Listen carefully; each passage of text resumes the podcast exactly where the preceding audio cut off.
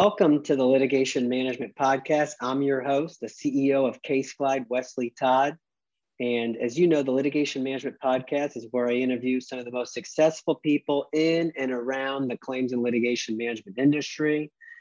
I'm in it for the home runs. I get the opportunity to talk with people like the people you're going to talk with today. And I want you to have that opportunity uh, because these folks, the leaders that I'm speaking with, they are the people that are having the biggest impact on claims and litigation for you, the adjuster, the executive, the attorney. Uh, I have I've had incredible guests already, and today is no exception. I have Bob Ritchie. Bob is the founder and CEO of American Integrity Insurance. And I am going to leave it to Bob to tell you more about his background. Bob and I are going to talk about leadership today. And Bob and I could talk and have talked for hours upon hours, but we're going to do our best to talk about leadership today. Bob, welcome to the podcast. Could you uh, share your background with the CaseGlide Litigation Management Podcast audience? Sure, thanks, Wes. Appreciate the opportunity. Before I talk about me, which will be minimal, I, I want to talk about you. And I want to thank you for your thought leadership and for your incredible bravery and courage in creating and designing CaseGlide and other approaches toward litigation management. There was a void there, you found it, and you're serving. And because of you and Carly and your leadership, our industry is in a much better place. So thank you for that. Thank you, Bob. So I'm a career guy. I'm an insurance geek and started in the industry more than a few decades ago uh, and have thoroughly enjoyed my career. And I've worked for big and small companies in various uh, areas of the industry started American Integrity in 2006. Uh, obviously, here in Florida, we're only a Florida company and we serve the underserved. Florida, as you know, is a unique animal for residential property insurance. And so uh, it's a feast or famine environment. We're currently in one of the, greatest crises that we've experienced uh, in, in, a generation down here. But so it's not everybody's cup of tea, but uh, we love it and it's a great industry to serve and it's a rock and roll environment. Uh, but for us, uh, we're able to serve and to be a part of uh, Florida's business and residential network and hopefully to add value. In the, in the crisis you're talking about, the litigation crisis, that's not going to be uh, unfamiliar to anybody that's listening to this pod. A lot of the listeners are probably in it. You, you look back to when you started American Integrity. This is why having Bob on. So Bob not only has led, you know, is leading a, a large organization through this, but Bob also created this out of thin air. And, and, and that's innovation. And so, you know, it, innovation is, uh, uh, to me, it's an essential part of leadership. So I, I think that's why you're uniquely positioned as an entrepreneur, but not just a leader. You weren't placed into the CEO role at American Integrity once it was all said and done.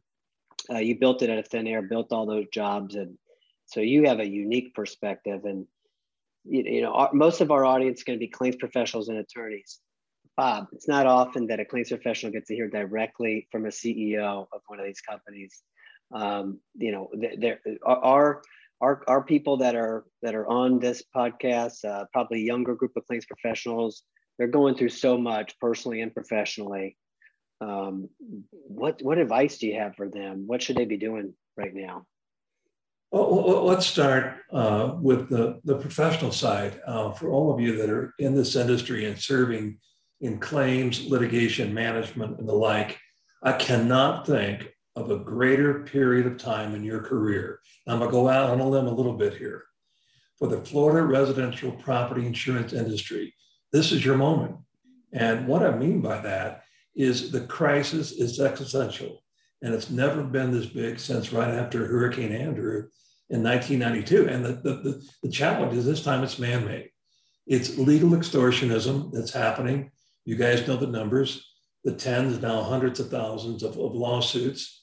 You know the statistic that the Commissioner of Insurance recently issued.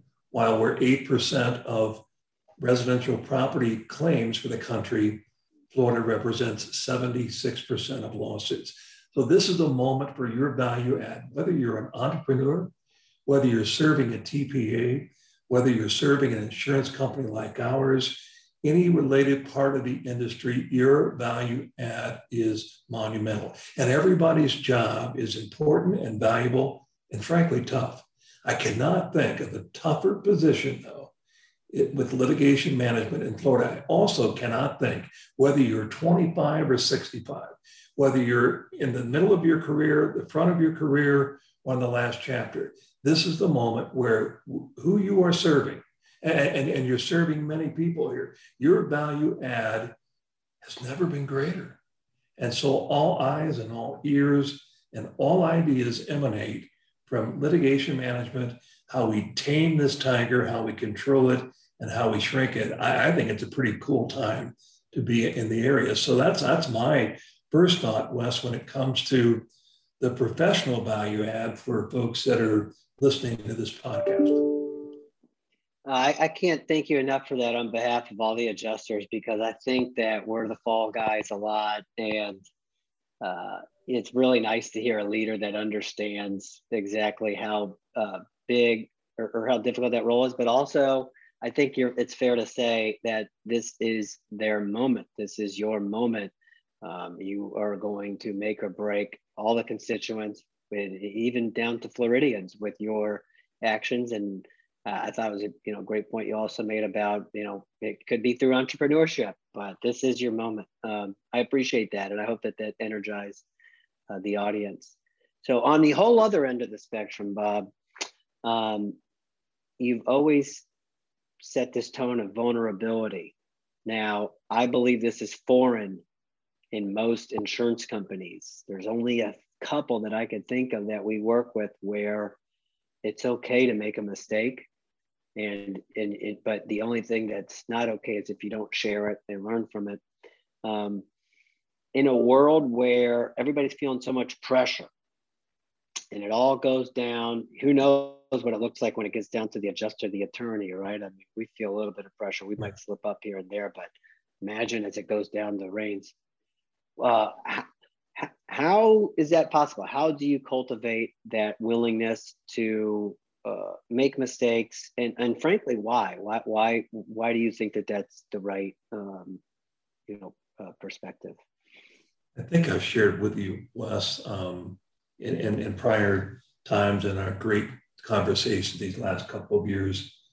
Um, my nine words that are least used in business and maybe even in life and there, there are three sets of three words a couple contractions and, and, and those nine words, that the first set that are never said in big businesses, that are not said maybe even in personal relationships for feelings of being vulnerable and of being too transparent about what you know. And, and so those first three sets of words, first, first three words are I don't know. But most people cannot say that. Many people won't say it in big business. And I've worked for big companies. And if you say those words, well, you're, you're, you're supposed to know. And so then you get in this game of, of trying to presume that you know things that you don't know. And, and just the, the story gets bigger and bigger. So uh, th- those are important words. Um, you know, I, I don't know. Um, and then um, the, the, the next set of three words are, I think, even more scarce. And that is, I was wrong and, and, not to be used in a duplicitous way or in a forum to control people. Uh, you just one on one, one on one. I, said something, I did something, and, and I was wrong.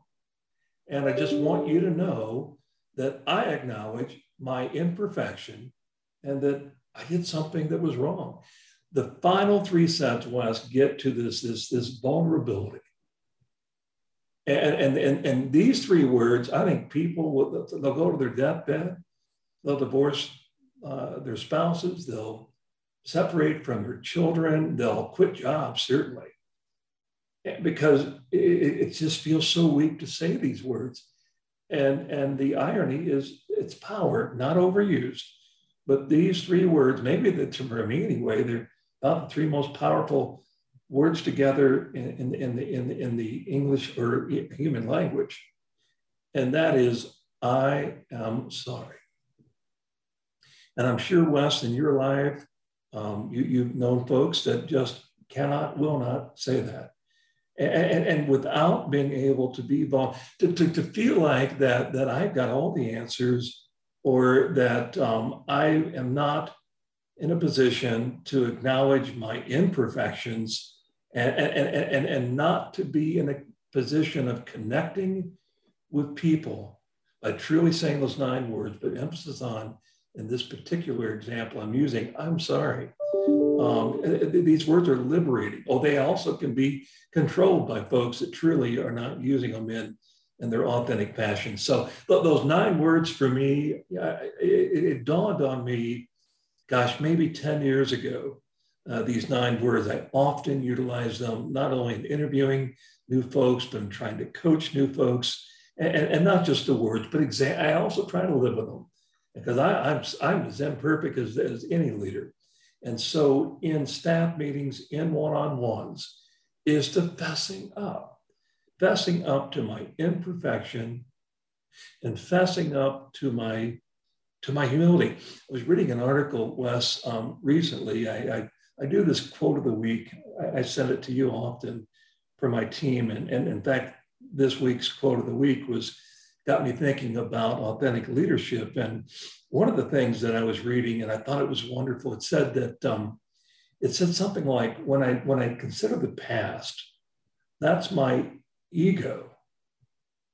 And, and, and, then, and, then, and then it went on a lot about the future. And it said, when I, when I think about my future, it's important, but that's, that's pride. But when I'm thinking about the present, both my warts and my successes and my imperfections, that's humility. I thought that was pretty powerful. Yeah, and and you know when you first said that to me, those nine words, I felt uncomfortable. I was I remember thinking like how, you know how does that actually you know how could i you know how do you actually do it? And and how do you actually um, say those things? And, and what do you need in your environment to feel comfortable saying those things? And and and i also thought it was so so you know i had to actually think about it for some time. And then you just also kind of in passing said not overused. In other words like this isn't you know a, a cure to anything but it's something you should be thinking about a lot because if you think about it a lot, there's there is a place for this, and if you don't, so it's not just to do it just to do it, but it's to do it where where where it matters most. And you know, so so so the the question that I have, I think, if I'm listening from the ears of an adjuster or an attorney, and I think it's a tough one, so I hate to put you on the spot. What if I'm not in an environment where that's been welcomed? And and how can I? What do I do? What should fair I do? Enough.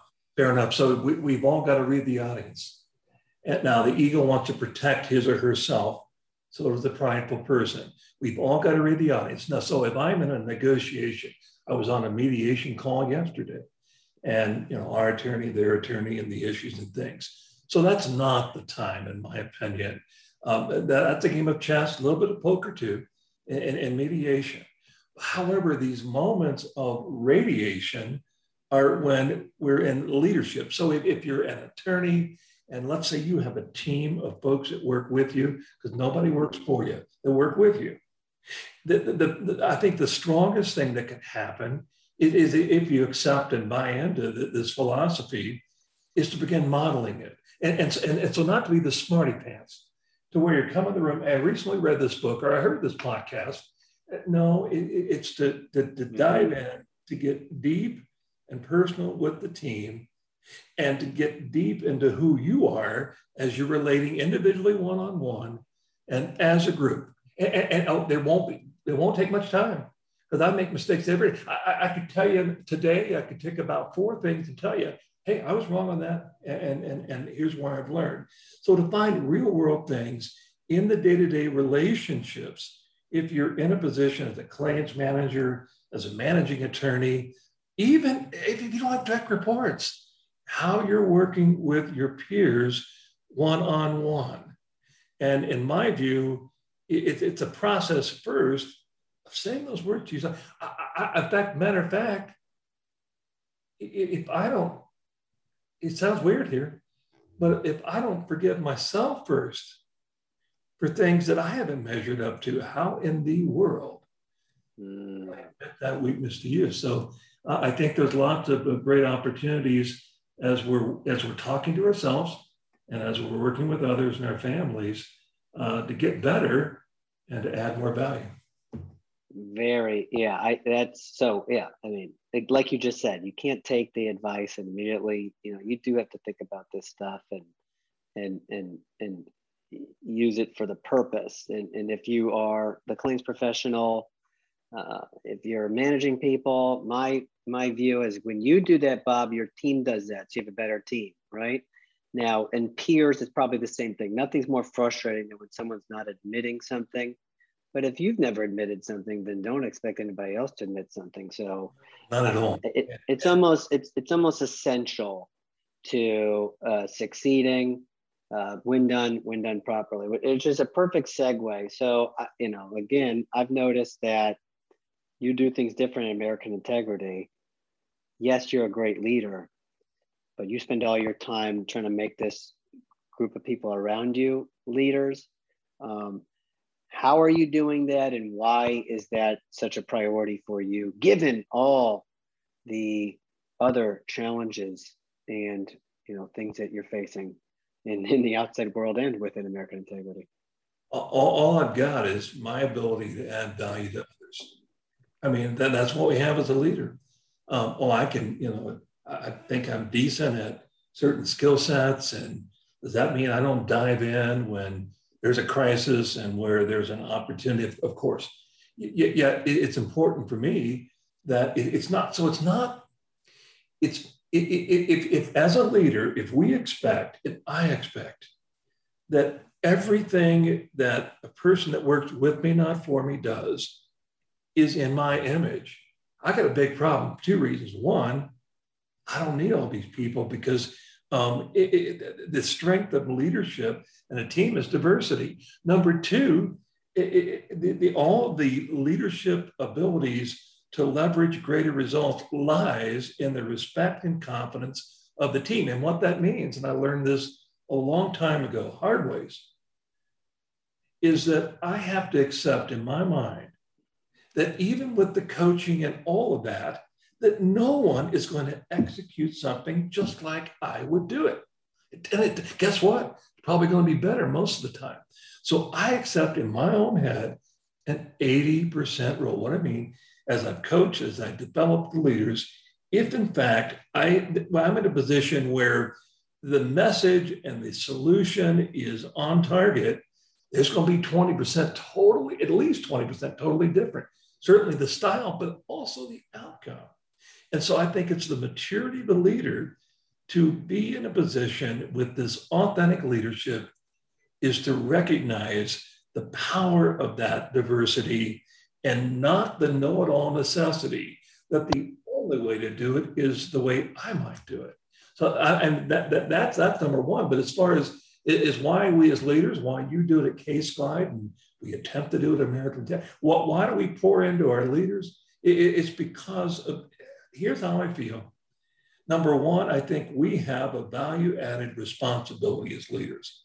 We, we've been entrusted and we're going to do it wrong.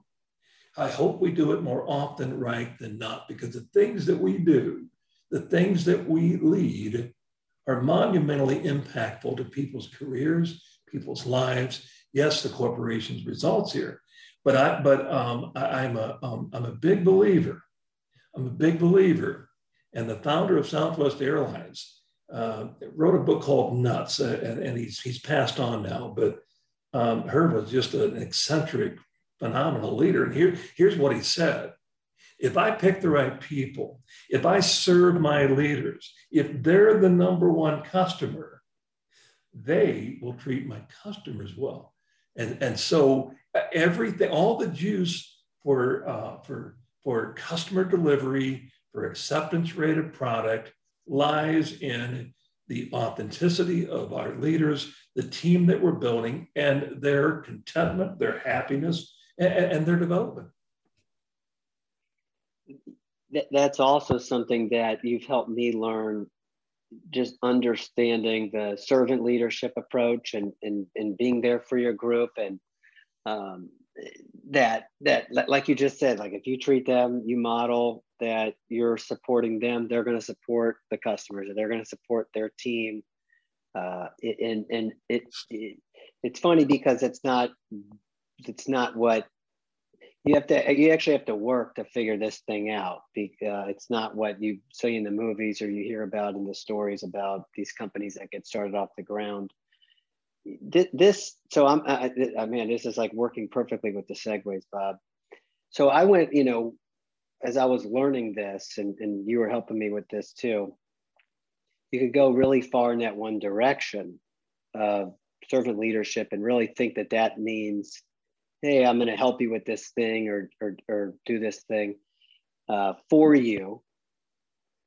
And then i've come to find out what they all what what your team also needs from leadership is what's your vision and how do you measure progress? And and it's funny because when you when you hear about the servant leadership or you hear like some of the thoughts you just shared you think okay well i'm just going to support my team 100% your team will still be unhappy. Your team will, will get frustrated because you're not giving them direction. That it's great that you that you're acting like they're great but they also want to be challenged and they want to feel like they're making progress. So I'm going to use this as a, another difficult segue to, in general, like where do metrics come in for you, or you know, me- measuring your operating systems, different things like how do you use? Which I, I think this is very useful for the adjusters and attorneys that also are.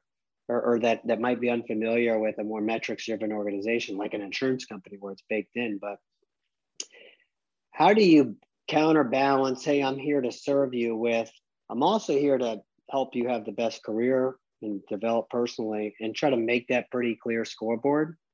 What's your philosophy on that? How do you use metrics to help your team feel like they're making progress and winning? Because I, I feel like that's as important part of leadership as it is to be a servant yeah?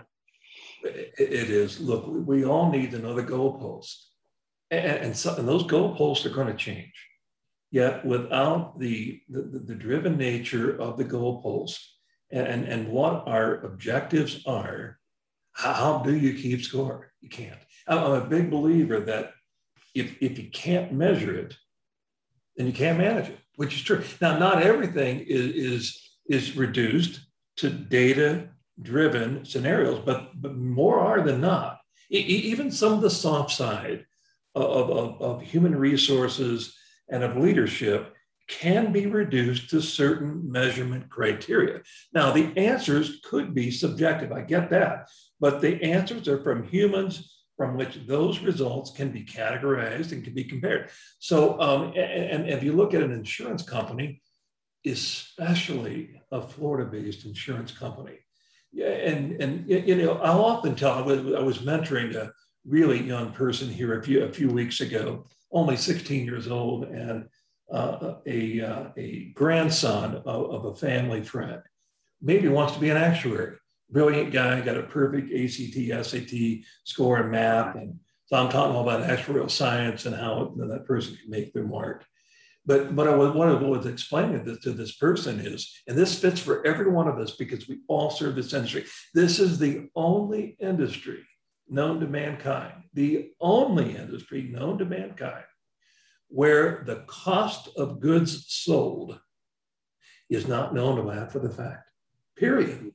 Manufacturing facility, we know cost of goods sold. We, we, we know the assembly line. We, we know inventory costs. Yes, they can change. Retail order that you see where I'm going here. We rely upon data to predict loss cost. Oh, and how do you predict data with loss cost?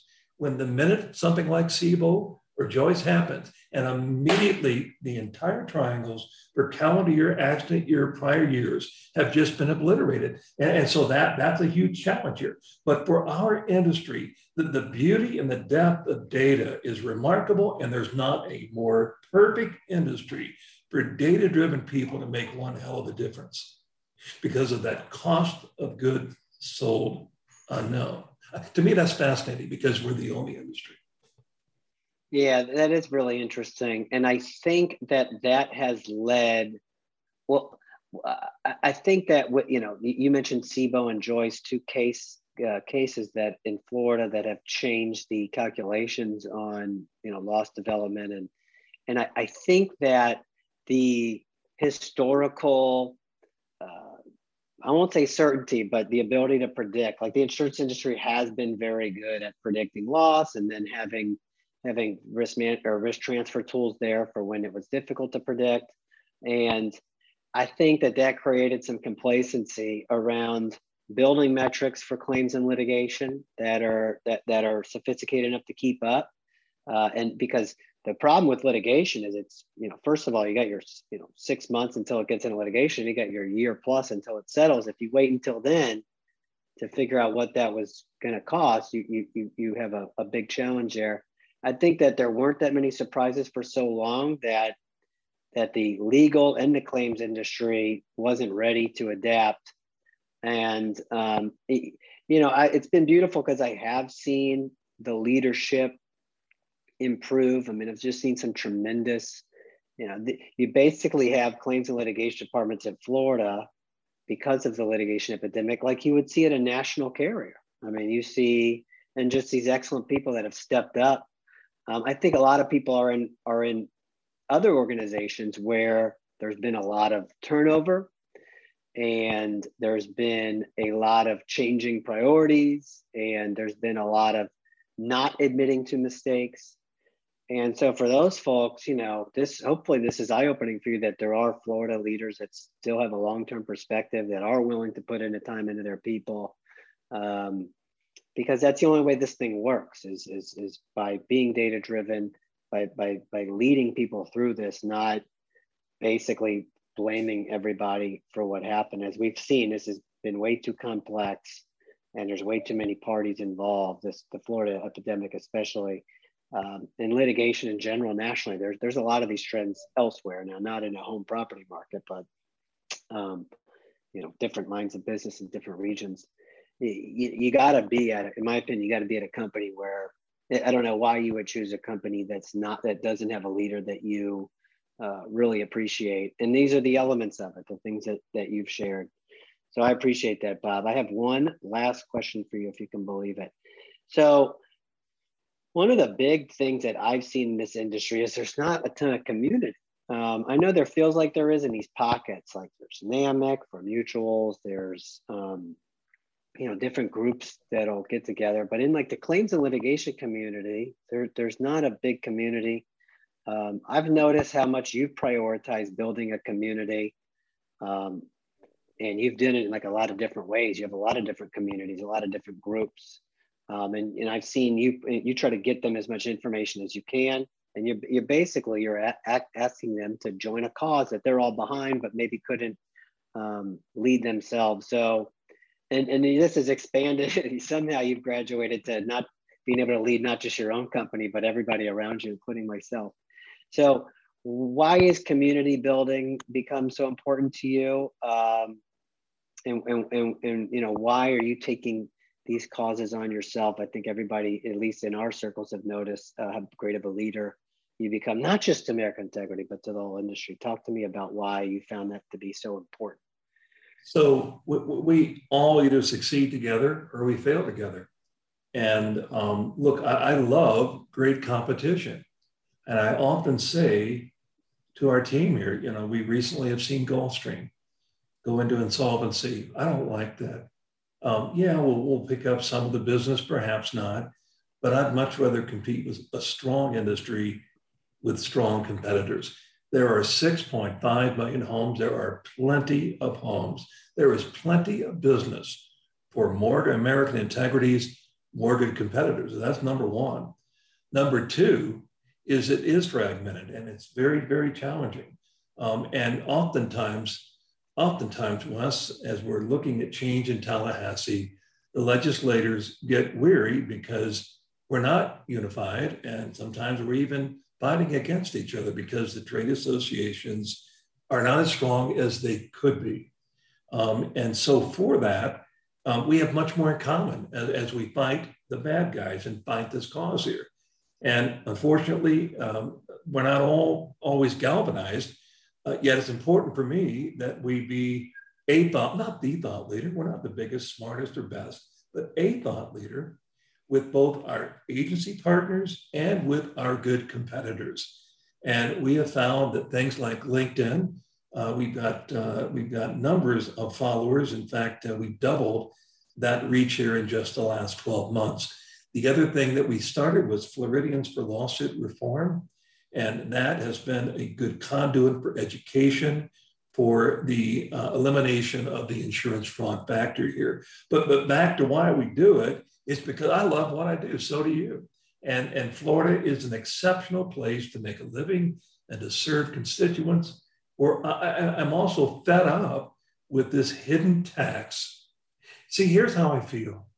There's about two or 3% of Floridians that are taxing the rest of us, and it's wrong. There's no such thing as a free roof.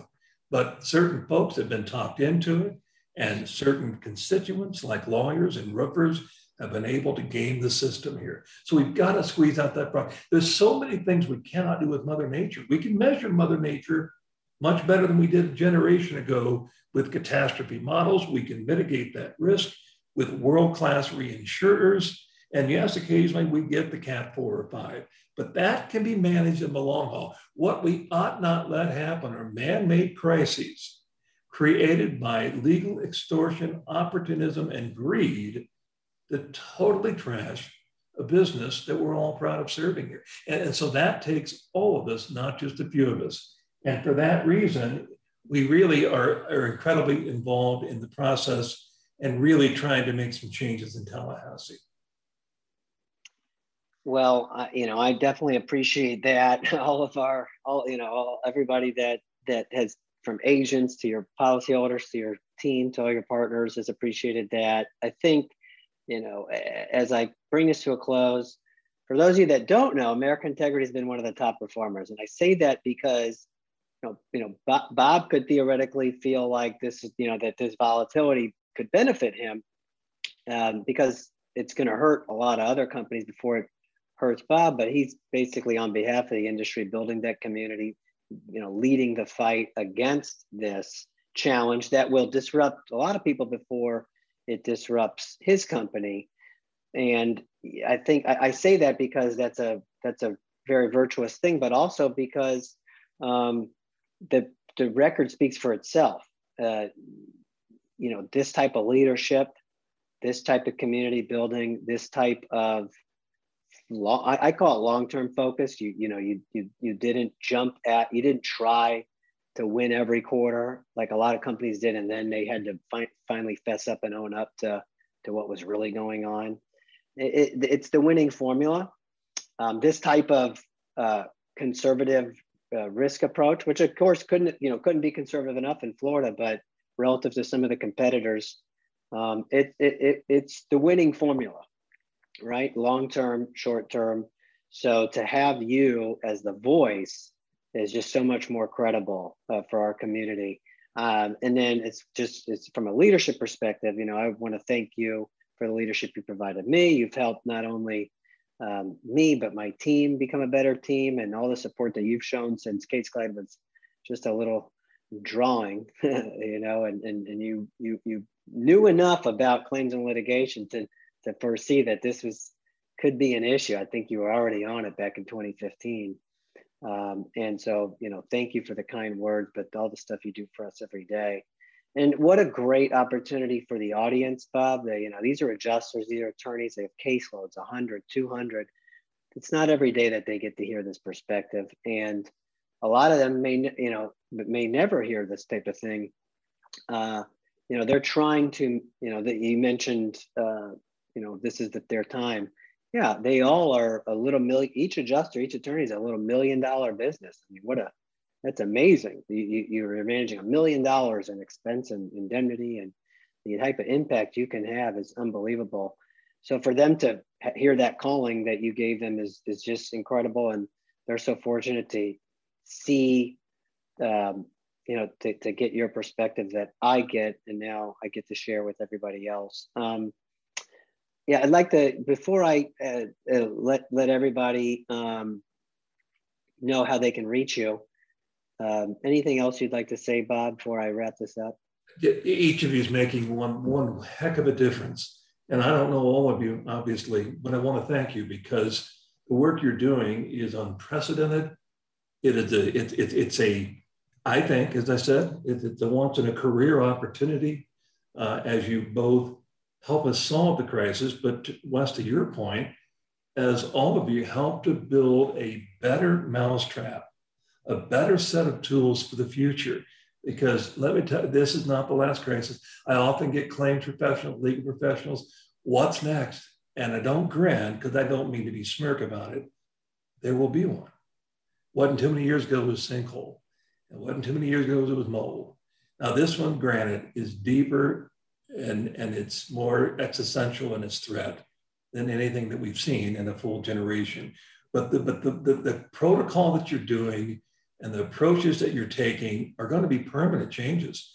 And, and so your value add will continue to rise. I also, it'd be lost on me. It'd be lost on me. You're doing all of this in the middle of a once, a once in a generation, some would say a once in a 100 year scenario with, with COVID 19. We, we all want it to be over, not yet. We, we know what's happening with the, the variant. We know the chances of us personally getting sick or dying are very, very rare, but it will continue to be a disruptor. And so I think in our industry, we have a crisis within a crisis. Uh, we, we've got the Florida residential crisis now on top of it the last year and a half. We've got the COVID 19 crisis. So hats off to all of you because you're making one heck of a difference. And it's been my honor to be a part of this, uh, of this podcast. Thank you. Amen. Bob, if someone wants to reach out to you, they want to follow up on on on what you talked about, where can they go?